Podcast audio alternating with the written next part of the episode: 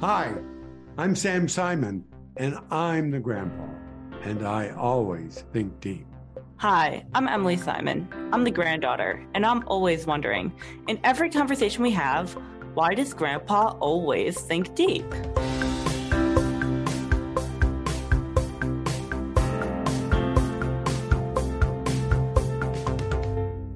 Good morning, Emily. Good morning, Grandpa. Good to see you again. How's your integration back from New Zealand been? Oh, it's been really great. I was a little chaotic at first. I was trying to figure out what classes I got, and I was switching stuff right up till the drop add deadline. It was a whole thing. But you know what? I think I got it figured out now. So I'm really starting to actually settle into my routine, and I'm like really happy about it. I loved our conversation about New Zealand. You and I did talk about spending some time today talking about artificial intelligence and chat GPT is but I just wanted to spend a minute to give you some, I don't know if it's feedback or how much I, not that I enjoyed, but what the outcome or the impact of our conversation in our lives. Well, I'm very interested to hear. Well, you know, we, and I even think we said we'd maybe pick it up again. You know, you had observed or had the sense that with security, that is, with mm-hmm. the availability of universal health care and other kinds of security in New Zealand that people seem to be happier and more flexible in, in their lives. Especially in their careers. In well, but that's their life, right? Yeah. Also, more of a feeling in New Zealand that your work isn't necessarily your life; it's kind of your nine to five. And that's a whole podcast you and I will have one day. His grandpa doesn't believe in separating nine to five from five to nine. But I hold her on the other review as long as it came up. From my very beginning, I viewed myself as a singularity. I am just one person. Yeah. And I am not a work person and a not work person. I am just me. I bring it wherever I go. There is this nine to five view of, well, there's work and then there's family and then there's whatever. And I don't think I'm a different, I'm an integrated human being. I view life integrated. I also understand your point that when you making the choice of what your career and how and where you work, doesn't mean you're not integrating your life, but it gives you more options of freedom and and the rules and the conditions. But I'll tell you what my insight was. I don't know, maybe I've thought about it before, but I hadn't focused. The way you put it really made me focus on you know this debate about freedom and and happiness and choices in life. Uh-huh. And it occurred to me that when our basic needs are met, we do have greater autonomy and freedom to make choices, whether it's in our career or where we live or how we spend our time and how we can even impact our lives because at least government, in theory, in a democracy, is responsive to larger public sentiment. In a country where all of that is in a private sector mm-hmm. and is corporate, we have a lot less choices and freedoms, and we are when you want to work one place, you have to take it or leave it. What kind of benefits, and then you have to. I don't think that's freedom. I don't think that's freedom either. I think you're and my buddy Ralph Nader, who, by the way, on next Tuesday turns 89. Wow. So happy birthday, Ralph Nader. Happy birthday. Uh, Grandpa can get distracted easily.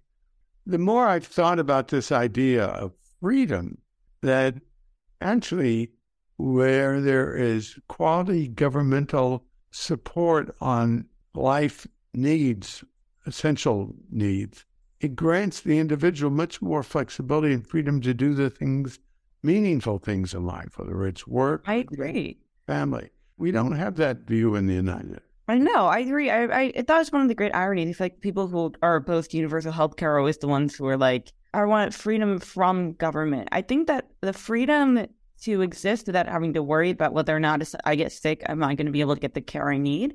The freedom from that worry, I think, is a much greater freedom than a freedom from having to have insurance. I don't know. Is freedom only for the lucky? Right. For example, lucky meaning genetically lucky, or I didn't trip and fall, or I don't need any assistance getting there, or if I'm living in a rural area, then there's not enough of an economic incentive for the supplier to be present. Therefore, I'm going to be educated or I'm going to be less healthy because it's not enough people surrounding me. In some ways, there, you know, there's an argument against that about averaging to a lower denominator, but I don't think you have to do that. I think there can be affirmative choices. You know, education would be an essential need. Right, that's something we've actually agreed on. We have education creates more freedom, creates more opportunity, more choices. You can do more with your freedom. Yeah. That's something that's acknowledged. You know, I don't know why. It's like it's so obvious talking about it. I also had a degree of political science and I've been a lawyer and I watch these debates, but that particular point of view, I think is powerful and I don't hear it much. So what's the fatal flaw in it? But uh, it's something that you don't realize until you go somewhere where they have universal health care and you see it. You don't realize what you're missing until you see the people who have it. And then you're like, oh my gosh, wait a minute, I don't have that. Oh, so I wonder whether artificial intelligence will help us or make us less happy. So I got ChatGPT and I asked it, are New Zealanders happy? Kiwis. They're called Kiwis. what, what are Kiwis? Kiwis. That's like what they call themselves. Like, no one says like New Zealanders. They say Kiwi. Oh, oh I see. Yeah. So they then like they call the kiwi fruit like it's called kiwi fruit like what in, like when you scan it at the grocery store is kiwi fruit and then the kiwi bird like they don't just say a kiwi they say a kiwi bird because kiwis are the people. Oh, okay. So here's a, as an AI language model. I cannot provide a definitive answer to whether all Zealanders are happy or not. Though it has humility. Happiness is a subjective experience that varies from person to person. Then he goes on, however, according to the World Happiness Report 2021, which ranks countries based on blah, blah, blah, New Zealanders tend to experience a high level of well being and life satisfaction. Additionally, New Zealand is known for its beautiful natural part. I think you're on the scale, of number seven on the scale, it said. I don't. What's the scale? That there was a scale of happiness. Oh. Well, uh, ChatGPT isn't always accurate. It just makes stuff up that sounds good. So.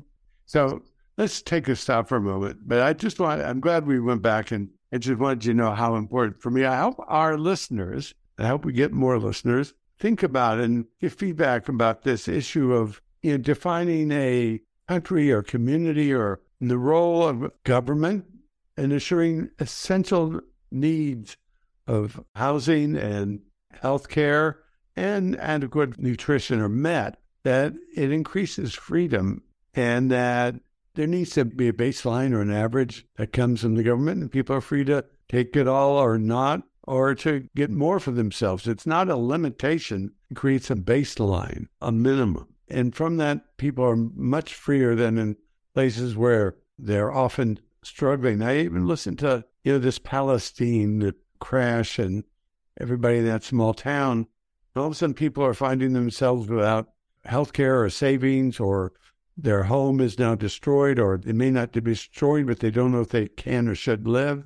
And basically, government is yawning, and too bad. Life throws curveballs, figure it out. And I think that's the attitude generally of some who think it, that's generally what the role of government is just tough love, if you will. I don't know. What do you think? Oh, gosh. I was not expecting you to go in that direction. I thought we were going to talk about ChatGPT. Well, I can tell you what ChatGPT had to say about happiness. I already told you that. And I think pretty much, you know, I think New Zealanders are quite happy. And we'll leave it at that. So ChatGPT has a number of things. First of all, I, I have some bad news for you. Oh, God. ChatGPT says Samuel A. Simon was a well known American what? consumer advocate and attorney. He was born in 1925 Brooklyn, New York passed away at the age of 2008 at, at the age of 82. And I said, well, oh, there was somebody. I, like, didn't think that do a biography of the Sam Simon who wrote The Simpsons. That's a move for you, I think. But that's not, that's not who, this isn't a theater person. I thought that might be it. So I said, all right, there must be another guy. And need to go try to find him. No, it's not. It's just, it just makes up words that sound nice. And it says Simon's contributions to the field of consumer advocacy were significant. Widely respected for his work, he received numerous awards for his efforts, including the National Consumer League's Florence Consumer Leadership Award. You know, I was on the board and chairman of the board of the National Consumer League. I never did get that award, but I don't think there was another Sam Simon who did. So I was involved with those groups. And then I tried it from Wikipedia and I can't get Wikipedia. And it came back and went through the same stuff. Now, your Aunt Rachel, again, since she practiced dentistry in Los Angeles, now maybe there's another. I think there is. I think it just takes random words that it finds from the internet and it puts strings them together in a way that sounds nice. It's not necessarily based on biographies, different people. It's just it just makes words that sound good. It, it doesn't necessarily mean that there's another Rachel Simon out there who lives in Los Angeles. It's just words. You know, when we were talking just before we turned on the speaker, we were having a brief conversation about how long should our podcast be. Mm-hmm. ChatGPT's point of view on that. The ideal length of a podcast depends on the content and target audience. I think it just listened to us while we were talking our conversation. It was like, mm, I'm just going to repeat what I heard these people say. So news and or daily briefing podcasts for 10 to 15 minutes. On the other hand, comedy or interview style podcast may be longer, between 45 and 60 minutes. Consider the context in which your audience will be consuming your podcast. If your target audience will be listening during the daily commute or shorter, a shorter length of around 30 minutes might be ideal or a deep dive complex, maybe 60 to 90. I've not seen a 90 minute podcast. Sure, they're out there. I have no doubt that someone somewhere has made a 90 minute podcast at some point. Well, do you listen to a podcast other than ours? Not really. I'm always like busy. I just like don't have time to like just listen to podcasts. Well, no, that's a good point. So I also asked ChatGPT what would be good topics with my granddaughter. Oh gosh, you, you mentioned how old I am because I feel like yes, I did. I did. I did. Okay. Because I said 19 year old college age. Because uh, the, the first time I asked, I didn't, and it had different topics. That's a great idea to have a podcast with your granddaughter on public affairs issues. Oh, Possible thanks topics. to ChatGPT. Here's impossible topics that you could explore climate change. You could discuss the latest scientific research. There's more to that one. Or social justice and equity. This is actually pretty good. For topics related to social justice and equity, systemic racism, income inequality, gender discrimination, ways to promote a more just and equitable society, mental health, political polarization. Actually, these are all pretty targeted in some ways. It didn't do too bad on that, did it? Now, now our goal, I think, is to come up with more complex topics than ChatGPT came up with. Huh. More nuanced and complex topics. You have to prove that we're better than the machines. well, I think that I'm going to explore it a little bit more. I had another aha moment while I was playing with it. And then I want to get back to how AI is creating trouble on campus. I mean, the academic world. But, you know, Grandpa markets his books and his plays, and we try to find theaters or places that would book the play or let me do a book author talk. And so I said, well, give me a list of theaters with had less than 500 seats in Maryland and their phone numbers. And it did. And But was it accurate? well, find out because I'll call. I don't think it's accurate. It just makes stuff up. It'll just string together some random phone numbers and the random names of things that sound like they could be theaters. So That's what Google is for. Google is for if you want to actually find out. actually, Google would not present a list. Well, they won't give you a list, but like you know that like you can find stuff that's like probably much more legit. You can go on a website, you can verify whether or not the website is legitimate. I think this is because I happen to know these names. I'm pretty damn comfortable with the list that's generated.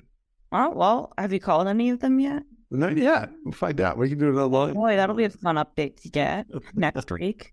So your point of view, which is strongly held as I hear it, that it's bringing out a lot of incorrect information. How are you running into that idea? And Because of the way it functions, it doesn't function to produce accurate information, as we saw with the biography that it made of you. It the way it works is it takes like different like words and it strings them together to make things that sound good. And accuracy is not it's not built to be able to detect the truth or to know the truth. That's not its function.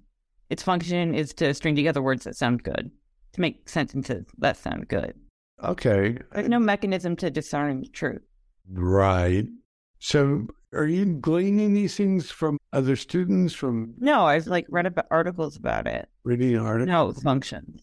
So you're at the University of Delaware, you're a sophomore, a second semester sophomore, soon to be a junior, Ive. Is there a large scale or, or active engagement with students in the university itself or in classes around I mean, have you been told anything about use? Yeah. So all um, professors are required to talk about, have like a little section about it in their syllabi. Mm-hmm. Definitely some professors have had different opinions on it than others. So they're all required to put this thing about ChatGPT. I have one professor, very interestingly, she said, listen, like you are paid to come here to get an education. And if you cheat by using ChatGPT, like my job is not to discern whether or not you're using ChatGPT or not. If you're cheating with ChatGPT, the only person you're cheating is yourself. You guys are college level students. If you want to cheat yourself, that's fine. But if you really want to actually get an education, write the essay. And it's not my job to discern that. So that's what she said on like the first day of class. So a few days ago, our professor told us about a project we're going to have to do at some point in the semester. We have to pick one of the readings that we do, and we have to make an infographic about it, about the reading. What's an infographic?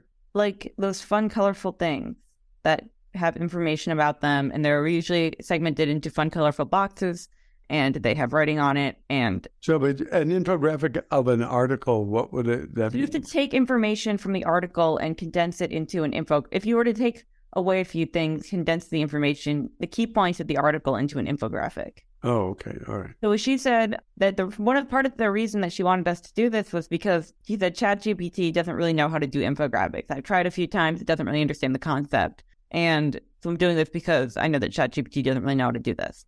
And I thought that was a very interesting point because at the beginning of the semester, she said, "Oh, I I'm not going to try to even care about this." But it's like, okay, so you do care a little bit. Maybe her mind changed. So yeah, that was a very interesting one. Other professors are like, listen, I'm just going to assign assignments that ChatGPT just can't write, whether that's because it's deeply personal or whether it's because it involves citing from a lot of different sources, or if, if they're actually grading for accuracy, ChatGPT isn't very likely to provide that, especially if you're writing a whole essay, like there's bound to be a mistake somewhere. So it's been very interesting to see what professors have to say about it.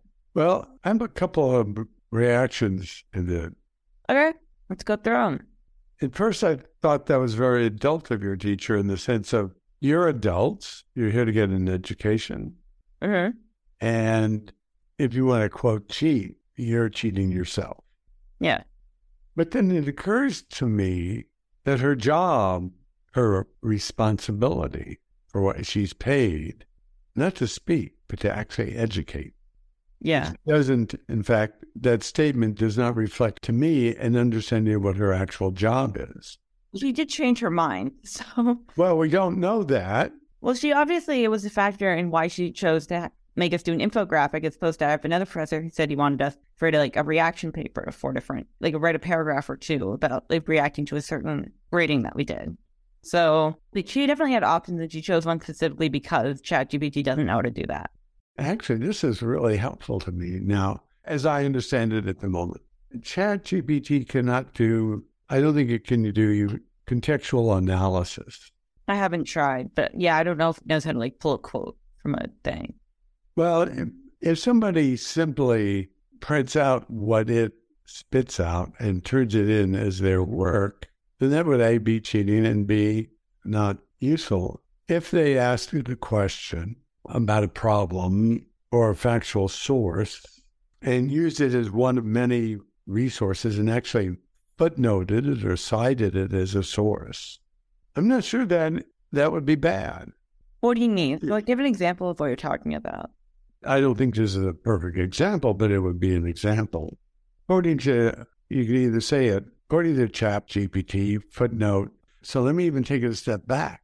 You do footnoting, right, in, in your work? What do you mean by footnoting? No, you your research paper, do you footnote? No, well, I don't really sources like the little numbers, but I do like do in-text citations, as in like I'll list like the author if it's an APA and author and page number, and then you do a citation at the bottom. But no, I don't really. Like, but you can source citing, however you yeah. source citing. So if you get some information from a Chat GPT, yeah, one could source cite that. Yes, but because ChatGPT isn't built for accuracy, no, but that's not the point. The point is, if you choose yeah. to take that answer as a one factor in what you're doing, so you know it needs to be double checked, or you'd be interested in what it had to find, or might find it quicker or direct you to where to find. You could cite that source. You could source something you use in the paper, and it may lead you to a direction or a place that you hadn't thought before, even if it's not accurate. Well, interestingly, that's actually what I've heard a lot of professors say about teachers and professors throughout my career say about Wikipedia. They say Wikipedia can be a good starting point where you see something and you're like, oh, okay. And then you have to verify that with like an actual legit source that's not Wikipedia. So I feel like you're saying ChatGPT would essentially be used in the same way as Wikipedia. They say don't cite Wikipedia, just use it as like your launching off point. So you're basically what I'm hearing is that you're suggesting that ChatGPT be used in a similar way to the way Wikipedia is used. It's, it's kind of encouraged to be used by professors, teachers now. Well, it's uh, no different than Google. The difference is that Google doesn't do so. The unique thing of the AI apps that are being developed is that they presented in there's a proper word for this, but in narratives that, you know, write me a paper on the beginning of time theories, and they'll put out what would look like a college level written paper.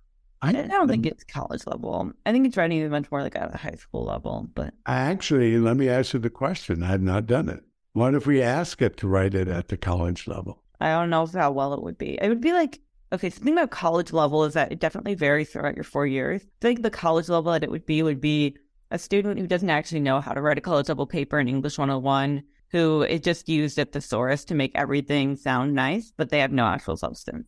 That's what I think would happen. I've seen those papers. that had to peer edit them. They're terrible because you you and Google the words, but there's no substance behind it. Say that again. You had to do what? You had to. I've had to peer edit papers like that, and they're terrible. Well, what's peer edit? I'm sorry. Peer editing? Yeah. Oh, you ever did peer editing? I know what a peer is. You're, you're somebody, your friend. Yeah, no, not. It's, it's you have to take a classmate's paper and you have to edit it for them. And what's the context of doing that? I never. In an English class. Oh, that never happened in my English classes in 19. That must have been nice. 1960 something. Yeah. Peer review's kind of suck, especially if the other person's paper is really bad. I remember one time this is when I was taking a community college class and I was living at home because I was in high school. I was doing normal with high school. And I remember mom and dad were asking me, like, hey, like, how long do you think it's going to take you to edit these papers? And I was like, I really have no idea. It depends on how bad they are. If they're really good papers, it won't take too long. But if they're really bad and I have to give lots of feedback, it's going to take a while. So, yeah, those are not fun. Anyways, as we were saying. And you've been able to discern if it was a chat GPT or written document? I have not tried to do that yet. Uh, so here is my question to Chat GPT. Write a college level analysis of the origin of the universe in 90 words. Alrighty then. All right, here comes 90 words. Uh, the origin of the universe is a topic that has puzzled scientists and philosophers for centuries. Oh, that's not causal. the prevailing scientific theory, known as the Big Bang Theory, suggests that the universe first began as a singularity a point of infinite density and temperature approximately 13.1 billion years ago. The universe has been expanding and cooling ever since, resulting in the formation of galaxies, stars, and planets. While the precise details of the Big Bang remain a subject of ongoing research, the theory has been supported by a wealth of observational evidence, including cosmic microwave background radiation and the observed abundance of light elements. Of course, if it were truly up to date, it would add. And just this past week, the Webber telescope found brand new stuff that said maybe it wasn't the Big Bang. Anyway. Oh, I did not know about that. Yeah, the telescope has new pictures and it spotted what appears to be three new galaxies at a place and level that were not anticipated. Oh, cool. And the prediction is that it will alter the, the Big Bang Theory in some ways. Oh, that's crazy. But that didn't sound college level to me either, although it, No, not at all. I mean, it started off with like a, a hook, you know, where it's like, oh, something that puzzle. Like, I feel like that's the, exactly the sort of thing that every professor says. Don't start with that. Just start with your thesis statement. So, actually, I think ChatGPT can and should be. I don't think we ignore it, and um, one could improve their questioning to get better answers of sorts. Apparently, you can even train it to respond better to you in more detail a bit. But it occurred to me that, you know, just to, you know, Google sends you to a source, ChatGPT might either send you to a source, provide a bit of information that might have taken a lot longer to find and research. So I don't, I think that the mistake is to think that because it's AI and how it's written, it's a complete product that delivers a complete product. That whatever it is designed to give you an, the right end answer to anything, as opposed to a great piece of a research tool as we do traditional and proper, whether academic or daily living research. Right now, I'm finding Google extremely yeah. difficult to be helpful. How so? Because it gives way too many ads first and unrelated and suggestions from their you know, paid. And to find either I have to narrow my request again or be more accurate or just keep going through the stuff and they give so little information. It's just a link that it's a multiple step process. Interesting. I like always just out of habit. Like I just always scroll past all the ads. It's like it's the real deal. Well, but that's time. And that, yeah, right. I, it's two seconds. There are not that many ads. It, it depends. It depends. I don't know if we could test this theory out on anything as we are in real time. Do you have something come to mind that we could Google and see what it would come up with? No, but I can always let's see. Google, what do I want to Google? I don't know. Nail polish? Okay, what about nail polish? What would you want to know? What is the most common formula for nail polish? I literally don't know why I'm thinking about this, but um, this is good. What is the we can be able to compare to most common formula? Nail polish formula from Chemist Corner. And nail polish made how cosmetics and toiletries. Okay. There's nail polish formula, chemistry corner. Chemistry corner. How nail polish is made. Okay. It looks like it's just a blog. I have no idea how accurate it is. All right. Which one is that? Uh, chemist corner. Okay. Now let me go to my friend ChatGPT. Most common formula for nail polish consists of a mixture of nitrocellulose, a polymer that forms a film when it dries. a plasticizer to provide flexibility and a solvent to dissolve the other ingredients allow polish slide smoothly. Other ingredients that may be included in nail polish formulas include pigments with colors, resins for durability, and additives for texture shine. The exact formulation can vary depending on the brand and specific type of nail polish.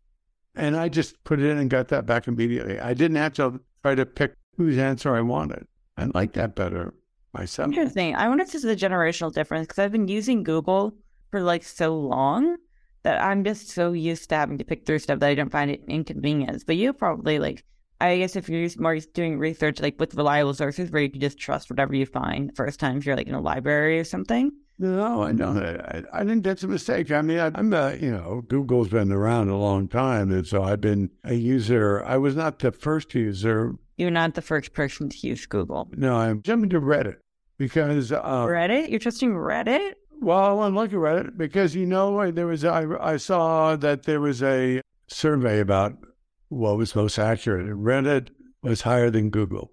Huh? Wait, what? There had been a survey about which was the most accurate source. When was this survey? Search uh, recently uh, on TV or someplace. It was well, you know a survey on the most accurate search engine, Reddit was above Google, or it was very like a survey of like people's perceptions of accuracy. Uh, yeah, their perceptions, their or I find that experience, their experience, which they trusted more, which was interesting. I mean, scary.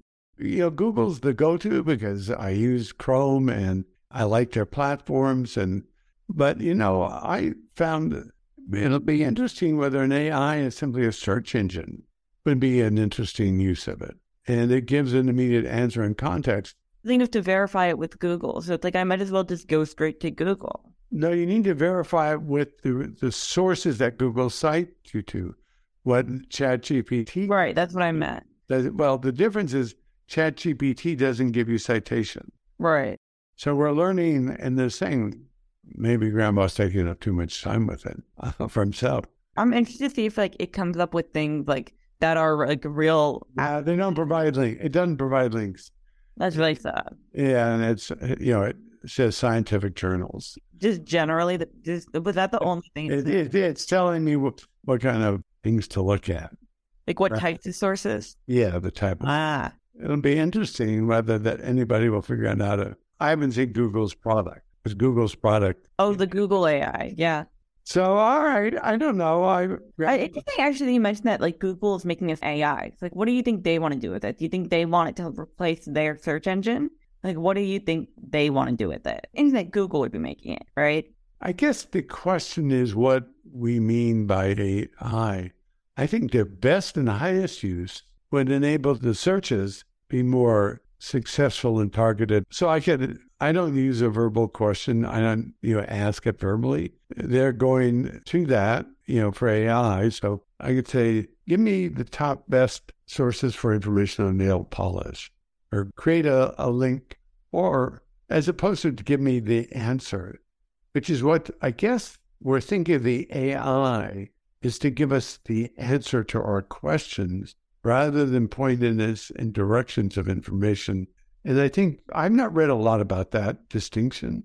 I think we're going to hear more about that, that the expectations and, and the use of the AI to help you find what you want and test it and learn rather than simply give you the end product of what you're trying to create or want to do. Mm-hmm. That it will build, it'll be a tool for your intelligence, if you will, or your work and complement it rather than be thought of as a replacement. Yeah, no, that's definitely a very very interesting view. I definitely heard variations on that theme before, and I think it's just interesting to think about. I don't know. I don't know how much I would want to use it. I like, okay, I remember when I was in freshman year of high school and we wrote an essay on Romeo and Juliet, and we had to run it through a plagiarism checker. And I was like, mm. okay, but like, surely someone, someone who has written an essay on like Romeo and Juliet has at some point written the same sentence and also like put their essay through like this essay plagiarism checker thing. Like somebody somewhere has written the same sentence that I've written about this play that hundreds of thousands of people have written essays about over time. And it ran it through the plagiarism checker. The only thing that highlighted as like plagiarism were the quotes because they didn't really distinguish. It couldn't tell like when you had something in quotes and when you didn't. And I was like shocked. I was like, man, like maybe I really have something to say that no one else has ever thought of, has ever thought to say before. Maybe I really have something unique to contribute to humanity. And it made me realize, like, hey, like I, I have something unique to contribute. And now with ChatGPT, it's like, dang, like I could have written that. Sometimes, like, I could have written that, and it's like, do I have anything unique to contribute to humanity, or do I have something unique to say? Well, I guess one could think that, but ChatGPT, first of all, so is the new ideas are new ideas. Yeah. ChatGPT is a captive of what's been said before. Right. They can't assess that Sam Simon and the National Consumer like didn't didn't live in Boston, die. You know, they just know that they. It's what you were saying. So it's not just accidents. It goes to how it thinks and what it does.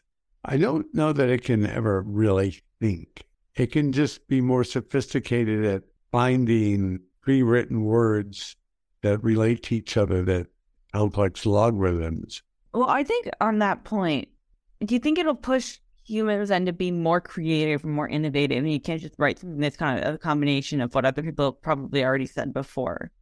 And that it'll push people to want to be able to say, I can contribute something to humanity. And that in order to be able to say that, you'll have to be pushed further to be more creative. Not at the moment. I don't know how that would be true for this in using language and words and say math models once a mathematical model existed to do a calculation, that didn't end thinking about math and how it worked or how to do it faster or what it meant.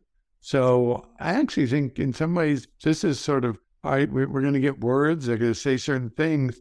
So hearing something differently or in a particular way, or that I wouldn't have thought of, triggers my own thinking. It could be a contributor to triggering new thoughts and creativity. It could be boring, in which case I'll stop using it. Mm-hmm. You know, I think it's sort of an aha again. So thank you for letting me. I think I've talked more than you uh, this time. But I think my insight from this is that artificial intelligence will challenge us and enable us to do more. It is just a, another factor, element, another f- variation on Encyclopedia Britannica, or better, a quick scan of things it can trigger a new thought. And like any of that, if I'm lazy and if that's all I want to know and that's all I, I mean, if I'm just doing it as I got to get this friggin' paper in, I'll do this. And it may even trigger curiosity. So it becomes another research tool. Yeah, it's another tool in the toolbox. Yeah, tool in the toolbox. And I'm surprised that a teacher wouldn't see it that way. That I think there are some who do. Yeah. And even challenge creativity to learn how to use it better to get better information. Yeah, I guess the one other thing I I was thinking about the fear of it being cheating is that what it may prompt is increasing in class work. So Yeah. if I'm teaching Emily Simon, I will want her to do most of her writing uh, in the hour Class. Yeah. at first. Hmm. Because then if I get another paper from later on that's Then you know what your writing style sounds like. yeah, so I'll educate myself on her style and type. And if we get something that's out of whack, same thing, uh, you know, even if you plagiarize somebody else or had somebody else write it, Right. would have the same problem. And again, now that I think about it, there's always been a risk to hire somebody to write your work. This is not new. No. It's just easier, more accessible, And free. and free. Look, I suspect there have been classmates who've helped each other and you crossed a line. It's arguably crossed a line. So maybe it's not as dramatic as everybody thinks it is. It's just a new toy, if you will, a new thing, like the printing press. Oh my God, people are printing it and other people can read it besides who it's intended for. Oh my god! Wow! No. Interesting. So what's up for this coming week? We're getting into March. We had an 80 degree day here yesterday, Emily. Oh, 80? That's awful. It was 70 here. yeah, that's uh, 70 degrees here. It's snowing in California. The whole world is topsy turvy upside down. yeah. And, and you told me about. Let's put this on the record real quick. You work with a small environmental group, and uh, Yeah, so I'm the president of Sunrise Newark. Sunrise is a national organization that is a youth climate movement, and I'm the president of the chapter here at UD. I basically pulled the club out of the gutter. The two people who had been running it, like, it hadn't been going very well. They hadn't gotten a ton of membership. They decided to kind of abandon the club until two weeks before the start of fall semester. It's spring semester currently. I emailed the president. I was like, hi, I want to be president of Sunrise. Hmm. And so now the club exists still. We're actually really excited. There's a lot of fun stuff happening. We're planning on going to an environmental lobby day in uh like two weeks from now at the Delaware State Legislature. So we'll be able to talk to a lot of other folks who are doing environmental work in Delaware, which is very exciting. Planning on going to a climate rally in Georgetown, Delaware, with uh, Fridays for Future, which is a high school climate movement. So we got a lot of really exciting stuff coming up. I'm really happy about it. well, congratulations, and that's great. Maybe we can talk about that next time because according to ChatGPT, a good topic for our blogs, I think, said climate change. And it was amazingly now. How did now? This is scary, right? The very first recommendation in its list of five topics was climate change. Mm. Maybe a lot of other grandpas have started podcasts with their granddaughters about climate change. I don't I know. don't know. Oh, wow. Wow. Well, I've enjoyed this chat today. I think it helps people think about what's happening Yeah. with AI and it, a bit differently. So, is a lobby day right away, or is that a little bit? Two weeks from now. Two weeks. Yeah. This is kind of short notice, but I'm excited. Well, that's good. No, maybe maybe we'll be able to talk about it beforehand uh, or right after. Well, that's good. Enjoy chatting. Thank you, Emily. All right. Thank you, Grandpa.